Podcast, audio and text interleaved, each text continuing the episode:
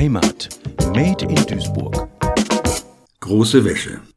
Ein alle paar Wochen wiederkehrendes Ereignis der besonderen Art. Am Tag vorher werden die großen Wäschestücke eingeweicht. Am Waschtag selbst geht es morgens in aller Frühe los.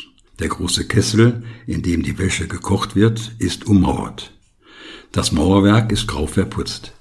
Eine besondere Herausforderung stellt der Kesseldeckel dar, der nicht nur sehr sperrig, sondern immer auch sehr heiß ist. Dann gibt es noch das riesige, gemauerte Spülbecken, in das die Wäsche nach einem bestimmten Schema mit einem klobigen Holzprügel hineingehieft wird. Das Spannendste für mich ist unsere Waschmaschine mit dem geräuschvollen Wassermotor. Auf unserer Maschine prangt gut sichtbar das Firmenzeichen Miele. Die Miele hat einen Holzbottich mit einem im Deckel eingebauten Drehkreuz. Dieses Drehkreuz wird durch zwei Kolben des Wassermotors, die an die Wasserleitung angeschlossen werden, ein Schlauch führt das Wasser zu, ein zweiter führt es wieder ab, in gleichmäßige Rechts-Links-Bewegungen versetzt. Durch die somit entstehende ständige und nicht gerade schonende Bewegung der Wäsche, in dem mit Waschpulver aufbereiteten Wasser, wird die Wäsche dann gereinigt. Bestimmte Teile werden auch auf dem Waschbrett mit der guten alten Kernseife bearbeitet. Eine Knochenarbeit.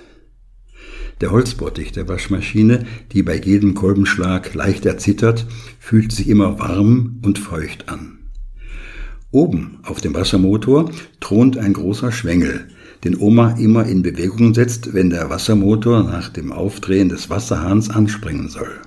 Es macht mir viel Spaß zu versuchen, den Schwengel bei laufendem Motor zu fassen, um die hektischen Bewegungen des Motors mitzumachen oder ihn gar anzuhalten. Die Miele lässt sich aber von mir nicht bezwingen, was zur Folge hat, dass ich den Schwengel immer wieder schnell loslassen muss. Nicht ganz ungefährlich. Da gibt es im Laufe der Zeit manchen blauen Flecken. Faszinierend ist für mich auch die Bringmaschine mit ihrer Handkurbel und den zwei Walzen. Sie wird an das Becken geklemmt und lässt die pitschnasse Wäsche zum Zwecke des Vortrocknens Stück für Stück erbarmungslos mit einem leichten Quietschen durch ihre mattgelben Walzen gleiten. Das macht die Bringmaschine natürlich nicht freiwillig. Man muss kräftig kurbeln, um die vielen Wäschestücke durch die Walzen zu pressen. Ich mache das gern, aber nie sehr lange, denn man braucht viel Kraft dazu. Oft darf ich Oma Kaffee und Brote in die Waschküche bringen. Hochkommen, mit uns essen, ist nicht drin. Keine Zeit. Abends muss alles fertig sein. Meistens ist die Waschküche voller Wasserschwarten. Ein Nebel, der mit allerlei waschküchentypischen Gerüchen nicht nur vom Waschpulver oder von der Kernseife durchsetzt ist.